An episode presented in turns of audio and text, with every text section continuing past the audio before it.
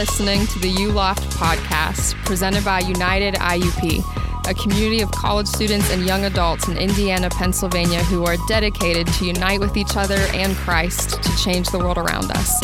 We hope that this podcast raises questions and answers others while ultimately starting a conversation to discover unifying biblical truth in this chaotic world. Welcome to the U-Loft podcast. This is Michael Bond, and I'm here with Tanner Hoshide. Yo. Is that just like that? He's breaking out Patrick's yo. Patrick's not here with us, and he was last time, so we miss him, so now we're just all going to say yo. Sad. And I also have Julia Buggy. Yo. I can see how this is going to go. Yep. and and I'm also here with Caleb Fugate. Yo. That wasn't very good. But I don't hang out with him as much now. It's all right. That's Pat's right. Is a little choppy. So, um... Yo. Yeah, he says it while laughing. Yeah. It's, it's pretty funny. Um, we're going to talk today about the importance of confession, and I think we're also going to get to the problems that come with trusting your own virtue. And I also want to talk a little bit about the necessity for discipleship and what that looks like. So let's just start with confession. This has been one that has been, that we've been thinking about a little bit lately, just uh, trying to see how, how it's possible that Christians are in this situation where they'll so readily confess their sins to God in their personal private time with God, but when it comes to confessing their sins to their brothers and sisters in Christ, that seems to be a whole lot harder. And the idea there, like the kind of the slap in the face, I guess, is that maybe you're not, maybe in your private time, you're not really confessing to God. Maybe you're just sort of confessing to yourself.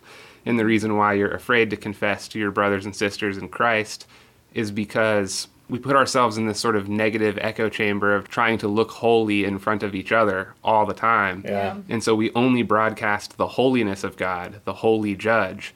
And it puts all of us into a situation where we don't feel welcome or comfortable enough to talk about our shortcomings and our issues with each other. We don't give each other the opportunities to show grace. So how do we break this cycle of viewing each other as the perfect image that we're trying to broadcast and instead understand that all of us are insufficient the way that we are and that all of us need to grow? I think that that would be a much healthier way to live and a healthier way to have conversations, but I'm not altogether too certain how to get there. Yeah. And so I'm curious what your thoughts are on ways and methods that we could break this cycle of sort of slipping into the holier-than-thou mm. mindset. Mm-hmm. So it's really interesting. Um, I I was reading this book as a book study, and I'd read it before, maybe back in college. It's called Life Together by Dietrich Bonhoeffer. Mm-hmm. Um, and we were going through the last chapter of it this past week, um, and I had read it, and I was just like absolutely leveled by it. And I was like, this is the greatest chapter outside of anything in the Bible that I think I've read in a long time. And I had sent it to Kendall, actually, in mm-hmm. particular this mm-hmm. one page. And it basically asked the question, or said, um, why is it that we go before God, who is the most holy and who before sinners burn up because of his holiness, and yet are afraid to go to, and in doing so, are we forgiving ourselves instead of God? Mm-hmm. Right? Mm-hmm. Like, so when I go before God and ask for forgiveness, am I in my own mind just forgiving myself? Mm-hmm. Right. Because I think that is the case a lot of times. Right. As opposed to, at least when you go to your brother or sister to confess, two people are there, which means God's there, which means there's probably forgiveness to be found. And the so the start of that chapter, though, um, that I had brought up with Kendall, at least, I, says this, basically, what if we genuinely dared to be sinners mm-hmm. as Christians, right? Because we like to masquerade around as clean to some degree, mm-hmm. as yeah. put together to some degree. Or if we talk about me being a sinner, it's like, oh yeah, I'm a sinner. Mm-hmm. That's it. As opposed to saying, oh yeah, let me tell you about how I abused my wife last night, mm-hmm. right?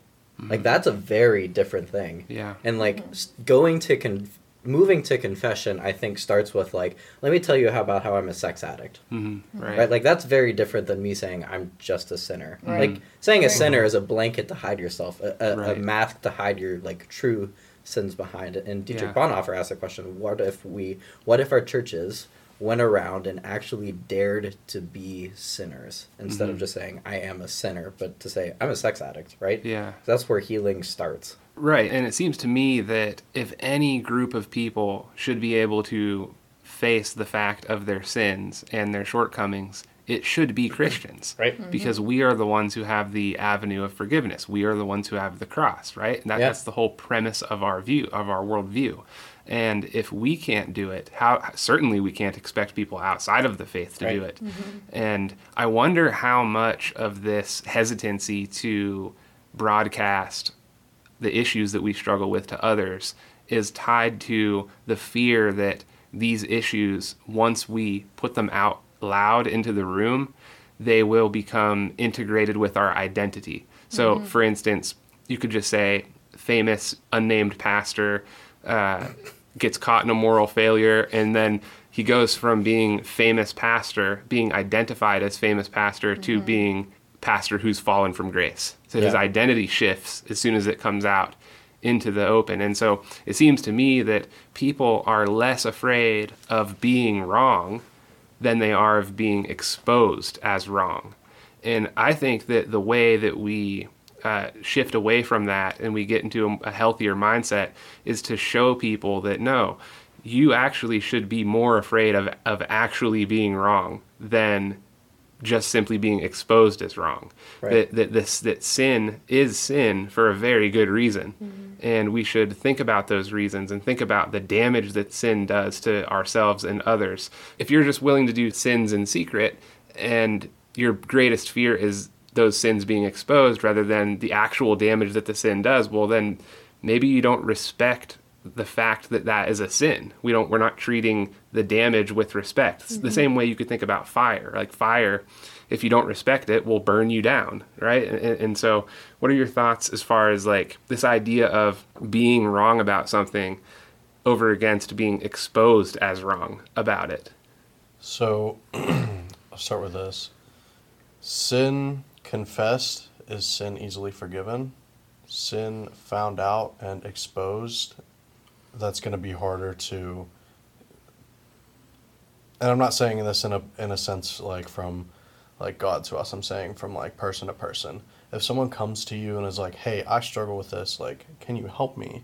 Mm-hmm. They're going to be like, yeah, like, I'm sorry you struggle with that. Like, maybe they might struggle with the same thing, but like, we can get through this together. Let's do this. But as opposed to sin being found out, it's harder to have grace, and it's like, you know, you kept this and you didn't uh, come to, you didn't go to anybody uh, seeking help. And I know that's hard.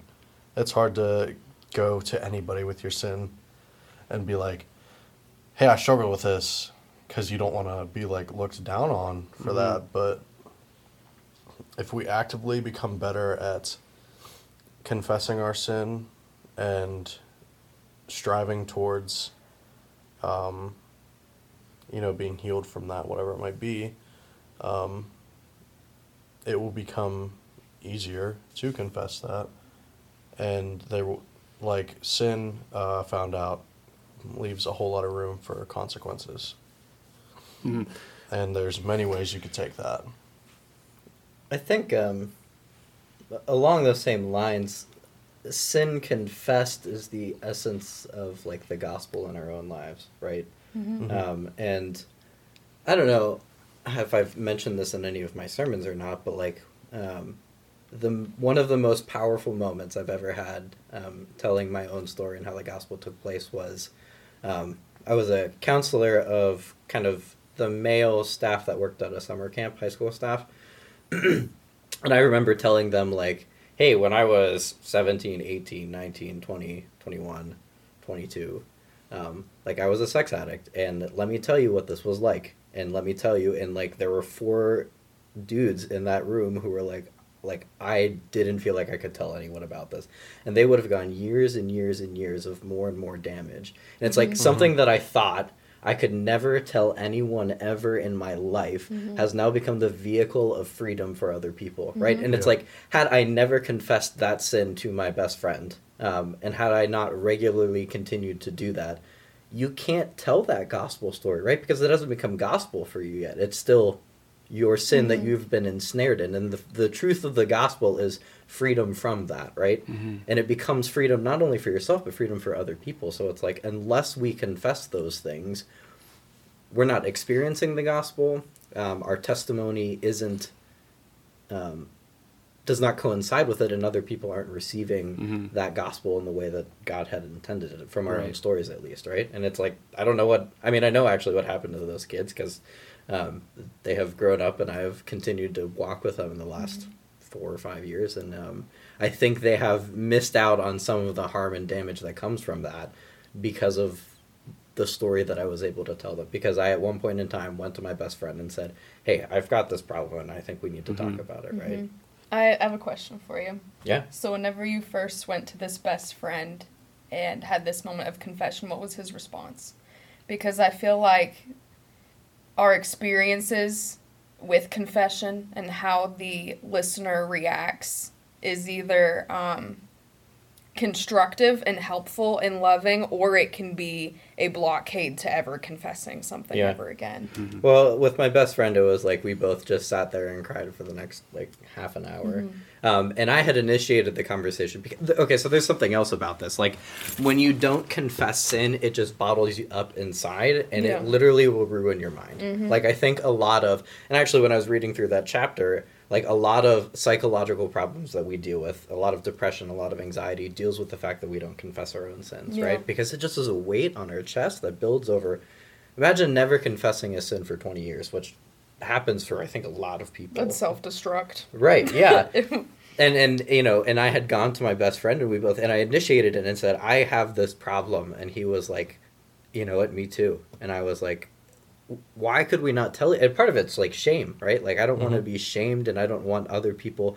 And truth be told, you shouldn't be going around and telling everyone about right, your problems, because right. that's mm-hmm. just damaging in its own. But it's like, I knew ahead of time that whatever um, I had said to, th- I could have committed, said I had committed murder, and this man, like my best friend, would have been there for me. And you've got to know who those people are right. ahead of time to be able to do this, right? Mm-hmm. Um, Hopefully he would, if I had murdered someone, he would have said, all right, now let's call the police. Let's but, do something. right. But he was there for me, and we cried, and, like, for the next hour and a half, we just, like, went back and forth confessing the sins of the last, like, five years that we had never told anyone about. And it was mm-hmm. the most freeing two hours of my life, mm-hmm. right? Right. Um, and since then, we have continued to do that. Um, and another one of our best friends in that tree, like, we'll text each other. And we were in a habit of doing this, and we've gotten out of a habit of doing this. Every Monday, we would text each other with a list of things that we had sinned in the past week. Not just, like, I've sinned and I've been bad because I thought a bad thought. No, it's like, I lusted after X person in this way. Like, mm-hmm.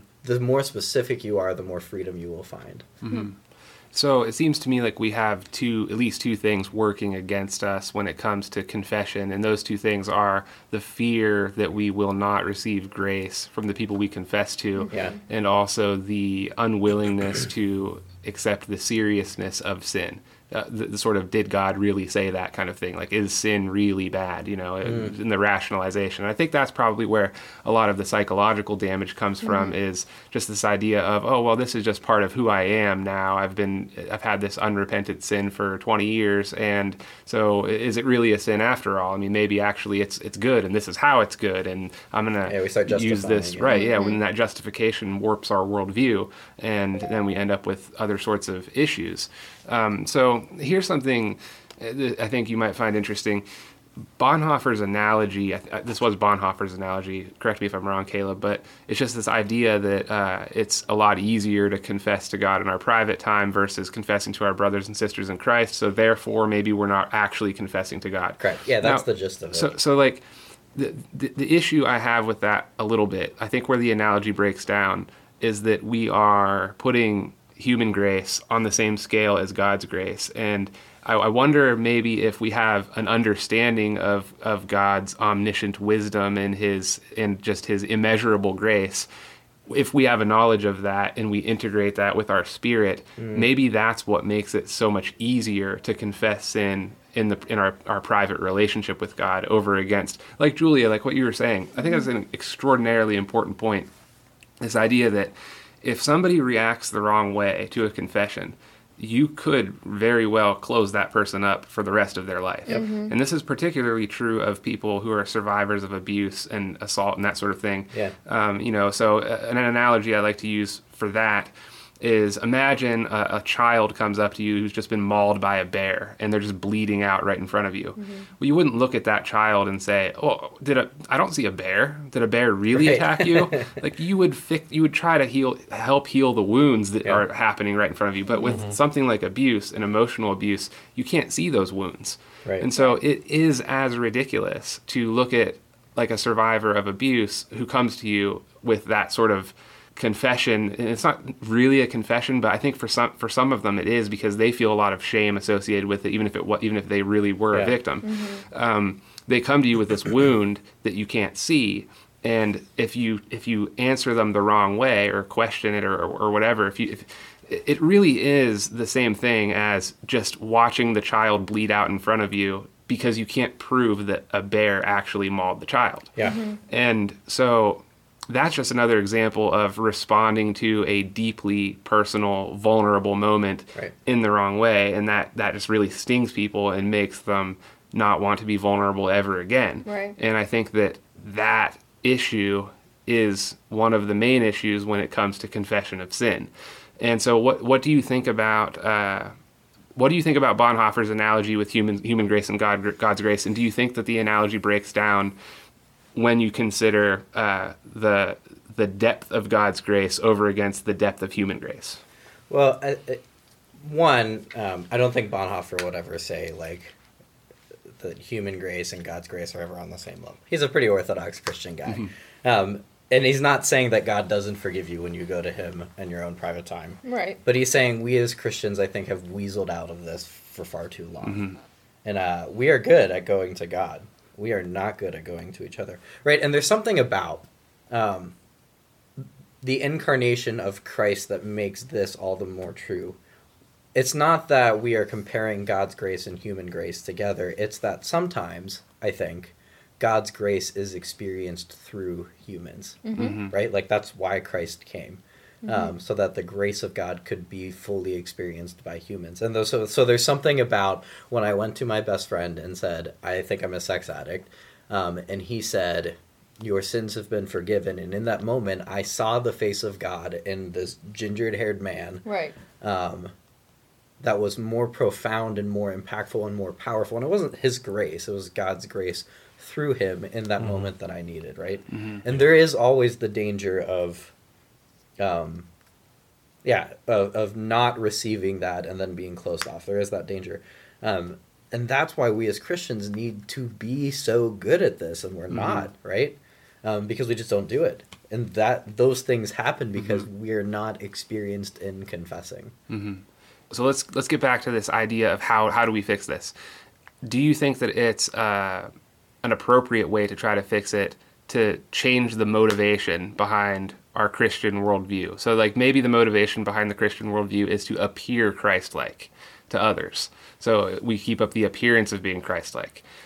It's obvious that we should genuinely, authentically want to be Christ-like rather than mm-hmm. simply appearing Christ-like. But we have to really sort out this this issue, because it seems to me like even in the context of conversation right now, people can't talk to each other about issues that they disagree with, because it, it seems to me like if they are exposed as wrong in the context of a conversation, they interpret that as a a demotion on the hierarchy. Like mm-hmm. they feel like they've been knocked down a few pegs. Right. And I, I don't think they should feel that way. I think that going into the conversation, you should see areas in which you're wrong as opportunities to be less wrong. And if you're less wrong after the conversation, then your chances of being damaged and damaging other people are decreased. Mm-hmm. And so how can we take that sort of humble, truth-seeking attitude that, that makes conversations work well and make that a part of our Christian life? And how can we make that a part of our church services, maybe even? Yeah. So, Mm-mm. are you going to say something? Nope. Nope. So I it. think this this leads to the, the area of discipleship and being discipled by someone. You know, it's not that they have all the answers. It's not that I have all the answers. but it's a matter of, you know, doing things with them. And typically your discipler is someone in spiritual authority, you know, over you, and you obviously want to seek guidance and wisdom from them. Um, it's a matter of, you know, having those conversations with those people and really getting an understanding of, you know, where you may or may not be quote unquote wrong. Um, but it's a matter of growing through being discipled. That's just what I got. Yeah. Yeah. I think that's, I think that's good. Um, I think that the aim of being grown as a disciple is tightly associated with the aim of getting a better bearing on the truth. So imagine you have a conversation and you disagree with the other person on X topic. It's one hundred percent likely that both of you are wrong in some sense. Mm-hmm. Neither one of you have totally. a full bearing on the truth. That means that both of you can grow in that conversation. And I, yeah. I really harp on conversation a lot because I think conversation is the primary means by which we grow. I mean, that's, mm-hmm. that's endemic to discipleship, right? It's, it's a, it's a foundational part of discipleship. Mm-hmm. How do you disciple somebody you, you don't have a conversation with, right? And so if the goal is to get closer to truth between the two of you, then you'll have the humility and the, and you won't have the fear of being wrong, of being exposed as wrong, or being, you'll, you'll, you'll sort of jump on those parts where you're wrong, and you'll see those as opportunities for growth. And I think that how we, so how do we make this part of our church services? I think a, a pretty good place we could start is by acknowledging the broken human condition in preaching. And I think that, oh, yeah. that's mm-hmm. not all, and not all preachers will do that. I mean, some preachers will, maybe for financial reasons or self-glorification or attendance or whatever it is, or maybe they've built the, the culture around it this way, of this idea of, I want people to feel better about themselves mm. when they leave than they mm. did when they come in. Yeah. Yep. And the quickest way to do that, which is actually not the right way, is to completely try to circumvent all of the human problems, all the little right. human issues that you might have. And you just tell somebody, you're perfect the way that you are.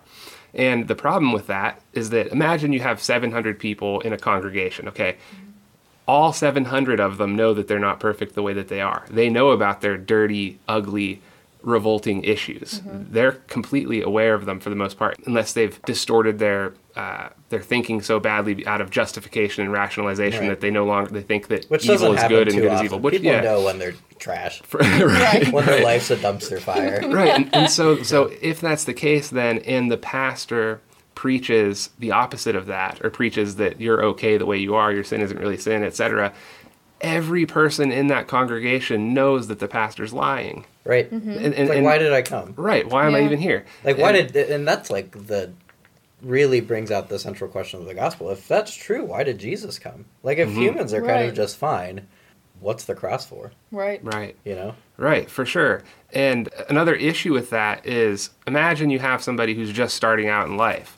And so they have a lot like of it. As a baby, or? Well, like, yeah. but, like, straight out of the womb starting out, or like mid-twenties yeah. getting life going? Let's or say like... Early uh, twenties. Like early twenties, whenever the pain of adulthood is also, is hitting you, as well as like the inexperience of youth. And so, it makes a nasty so concoction. Wow. A nasty concoction. He really just called me out. Yeah. That was a... a uh, so, okay, so... I, okay, to be fair, I didn't hear him say the nasty concoction. That's why I started He said laughing. That like right as I said Tanner. I know, so. But I was able to take it all in at once. It was great. Nasty concoction. So I'm not Tanner, denying it, but... Uh, on that note, uh, I'll see you guys later. That'll be your introduction um, on the next podcast. Yeah, the nasty concoction, Tanner Hoshide. So imagine somebody in, in a situation where their life is not at all what they hope it could be. Mm. And then you tell that person, "Oh no, actually, you've arrived. This is you, you, this is the best position that you could possibly be in," which is what the message that you're sending if you're telling somebody that they're perfect. It seems to me like the the far more hopeful message is, "I know about all the issues. I know about your issues, but you can face those issues because by the power of Christ, you can transcend those issues. Mm-hmm. Right? You can come out on the other side of those issues and grow from them." That's way more hopeful than oh, this yeah. idea that, you know, oh, you can just ignore the issues and you'll be fine, I think. And so that can be like a pretty good segue into uh, cultivating this mindset of trusting your own virtues. Because I think that that's where we, uh, where we end up if we stay away from confession for a really long time. We end up mm-hmm. in this place, like the rationalization comes, and you know, maybe we get into a situation where we're surrounded by people who affirm us. One of the things that uh, really disturbs me about bigger churches that are also unhealthy is that they can have incentive structures that sort of just create themselves. So you can imagine a, like a, a top flight pastor who has a lot of clout because of his fame and his fortune. And so the things that he says carry a lot of weight. Mm-hmm. Well, the people around him are not, they're going to be like yes men. They're, that's because they want to have a share of that, right? Because maybe their reputation, their paycheck, all of these things depends on that person doing really well. And so it's really easy to create a culture where you're just surrounded by people who are reaffirming you no matter what. And that's kind of like the opposite of confession, because if yeah. you're just going to reaffirm somebody no matter what, then why should they confess anything? Right. And then they end up in the situation where they think, well, if I'm not going to confess anything, maybe I have nothing I need to confess. And maybe that means that my virtues are pure and perfect. And then if I take myself out into the world and the world disagrees with me, or reality as such uh, causes me harm because of something about myself, well, if I'm perfectly virtuous, then there must be something wrong with reality, or there must be something wrong with God, or there, there must be something wrong with the people that I'm around. And it's not me. I don't need to change myself. I need to become vengeful and bitter against God in that sort of way. So what do you think, besides those, what are some other dangers that come from uh, trusting your own virtues? So, uh, what? I was going to say, I think, I think... Sink? I think deeply. I think simply just trying to operate in and of your own power without God, uh, and putting yourself in a situation where um, you think you can outstand a sin that just isn't possible without the intervention of the Holy Spirit mm-hmm. helping and guiding you through that. Almost like a... I'm good. I've got this. I'm I'm sinful, but I'm not that sinful anymore. But there's a reason why why you had to overcome that sin in the past and why it was such a struggle. And just because you become uh, a Christian or um, are aware of that doesn't mean that you've got that you've gotten any better in and of your own power to avoid those sins of the past. Mm-hmm. Um, so I think I think those are the the places that I've gotten myself into trouble with mm-hmm. trusting my own virtue of like this new, um, like I trust my progressed Christian virtue mm. of, oh, I've been saved. I have, you know, the Holy Spirit as a helper. Um, he can lead me and guide me and empower me to make the right decision.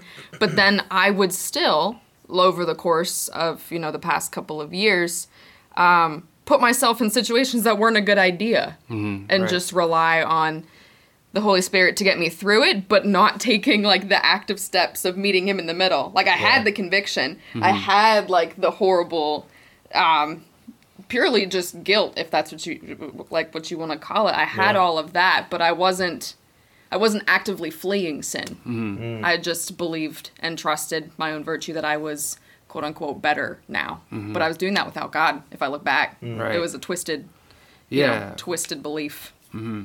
It seems to me then like if people get into the mindset or the habit of thinking that they are the ones who overcome sin, uh, well, two things could happen from that. You could become, if you happen to overcome sin and you think that you're the one that did it, you could become tremendously arrogant and mm-hmm. judgmental of other people because no doubt, no doubt. Because then you think, well, I overcame my sin. What's wrong with you, right? right. And, then, and and so uh, get it together, right? and, and, and so I think that if we maintain the if we maintain the importance of understanding that God is the one who sanctifies the heart, that the Holy Spirit is the one who, who purifies us and sanctifies us.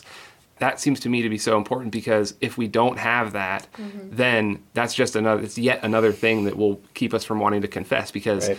Then we think that if we confess, we're alone in our efforts to get over the sin. So we think, okay, I have this sin in my life. If I'm going to confess it, then a whole bunch of people are going to know, and they're going to constantly be wondering whether or not I've overcome it. And right. I don't know if I'm up to that task. Yeah, exactly. Because mm-hmm. what if you key, don't for right, a while? Right. That sucks to be able right. to just keep Which telling. Which I've been there. Yeah. I remember me too, for like me too. a two-year period, I was just like, every Monday, I was like, I'm still doing the same stuff. It's and like, my friend had to bear with it. I was like, man, I'm so sorry. Here's the daily report. Hasn't gotten any better. And so that's pretty fascinating to me, because that does seem to be the right thing to do, though, Caleb, is just this mm-hmm. idea that if there's an ongoing sin that a person struggles with, that it is the knowledge of the fact that, okay, God's going to purify me of this if I continue to repent and right. I continue to to turn towards him. Right. He has to be the one to purify you. And so this kind of gets me to and this he will, idea. Too. Like, it's not immediate, yeah. and it might never be something where it is permanently taken away. Right. But like the hope and the like the assurance that we have of the gospel is that he will heal you, mm-hmm. right? Like mm-hmm. that's what James says. If you confess to your brother, you will be healed. Yeah. And it doesn't happen immediately. Like that's still an ongoing process for me. And that's one of the key, I think the key misapprehensions about the Christian faith outside of the faith and probably inside of the faith is just this idea that, well, if I become a Christian, I have to stop doing this, this, and this, and this. I, me, I have to do it. Yeah. And I think that if we can, that might be the key towards opening up the door to confession and actual authentic repentance and all the rest, is just this understanding that the Spirit of God is the one who purifies you. Yeah. And people who don't believe in God think that's crazy, because, like, what's the Spirit of God? What are you talking about? That's just me. I, I have to work at it, right? It's right. just me. and, and so I think that having the understanding that, and like you said, it's it's not going to happen for you right away, and you might not even notice. Like, some from people one it day. Does, but that's not been my experience, at least. Yeah, mm-hmm. yeah me no, me, me like you've neither. Heard stories of people who like just have quit things cold turkey because the Spirit is just so moved in their yeah, life. And I like wish. If you're waiting for that, it might not happen. If it has happened for you, like, praise God for that. Mm-hmm. But also know sometimes it's a long haul. Yeah. Mm-hmm. Yeah, yeah. And I think that uh, having a sort of a proper understanding of repentance here. We can, and we can wrap on this. Um, if you have ongoing sin in your life, and if you're human, I'm going to say that the answer is probably yes. Uh, Not probably, it is. uh, so, so what we need then, what is absolutely a prerequisite towards the other healthy paths of confession and and uh, mercy and grace and those sorts of things toward your brothers and sisters and toward yourself, is the knowledge of something like authentic repentance. Mm-hmm. And I think that w- one of the best scenes of repentance, and I was thinking about this this afternoon, um, one of the best scenes of repentance that I can think of, at least that I like the most in the in Scripture, is uh, Psalm fifty-one, mm-hmm. which is sort of David's David's uh, call out to God to cr- to create in him a clean heart and mm-hmm. to purify his spirit. And throughout the whole psalm, he's saying, God, you do this. God, you do this. God, you do this to me. And he's not mm-hmm. saying, I'm going to do it myself. He, he's saying, God, you do this. You do this for me. And his main concern in that particular psalm is, his main fear is that God will remove his Holy Spirit from him. It's like the one thing. I mean, it's it's not, okay, it, it's not the fear of, oh, God, please don't punish me. Please don't judge me for the, these things that I've done. It's, it's God, please do not remove your Holy Spirit from me. Please do not cast me out of your presence.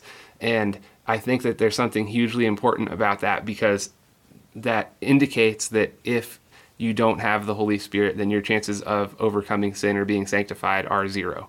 So if you guys have any thoughts on that as we close out here, about like just the weight that is sort of lifted off your shoulders when you come to the realization that the Spirit of God cleanses you. The only thing I have to say is it's uh, it's a freeing thing. Well, it uh, takes the pressure off. Yeah, for sure. Of all of all the times that you failed. Mm-hmm. It's nice to know that you're not the one that has to take care of it whenever you fail at it time and time again. Mm-hmm. Yeah, and I think that uh, when I think of Christ saying that his... his uh, yoke is easy and his burden is light, mm-hmm. that that's kind of the, the idea that gives us a true understanding of grace, and a true understanding of grace is super important for confession and discipleship and mm. not trusting your own virtue and all the rest that we mm-hmm. talked about today. Yeah. Can I add something real quick mm-hmm. before you close? I want to steal what Katie said the other morning, where she was saying that we're able to share about ninety-eight percent of our lives mm-hmm. with other people. And then there's that two percent that is like, sometimes we might, sometimes we might never get there. Or maybe there's one person that knows. And Katie's um, plea or prayer that morning, which really kind of just stuck with me, was, God, help me to be receptive to hearing that two percent of people's lives, to like hearing it and being loving and compassionate, but correcting them in a way that's very Christ-like, and then help me be willing to share that two percent with other mm, people. Yeah. Um, that's the art of confession, to understand both sides, um, because Christ understood it better than anybody else, although he was sinless. So just practically, like going mm-hmm. forward in your conversations with people, you might be really good at sharing your two percent, but judgmental as heck whenever somebody else tries mm-hmm. to share their two percent with you, or vice vice yeah. versa, you know? I think that's a great that's a great point to end on, Julia. It's just this idea of just remember that, you know, being able to confess is one thing, but being a person who can be confessed to is also equally important yep. in order for your Christian walk. Thank you all for joining us for the U-Loft podcast. I just want to remind you that uh, United is Tuesday nights at seven twenty-seven p.m. We're currently on break, but we'll be back January twelfth, I yes, believe. Sir. So this is happening at the Indiana Theater on, on Philadelphia Street. It's a lot of fun. There's good speakers, good music, and a lot of good people that you can make friends with. So I hope to see you there. Thanks again for joining us, and we will see you in the next episode. Thanks for listening to the U-Loft podcast presented by United I U P. If you would like to join our community, visit united I U P dot com or follow us on Instagram at United I U P. United meets every Tuesday at seven twenty-seven p.m. in the Indiana Theater, located at six thirty-seven Philadelphia Street in Indiana, P A. Come live United.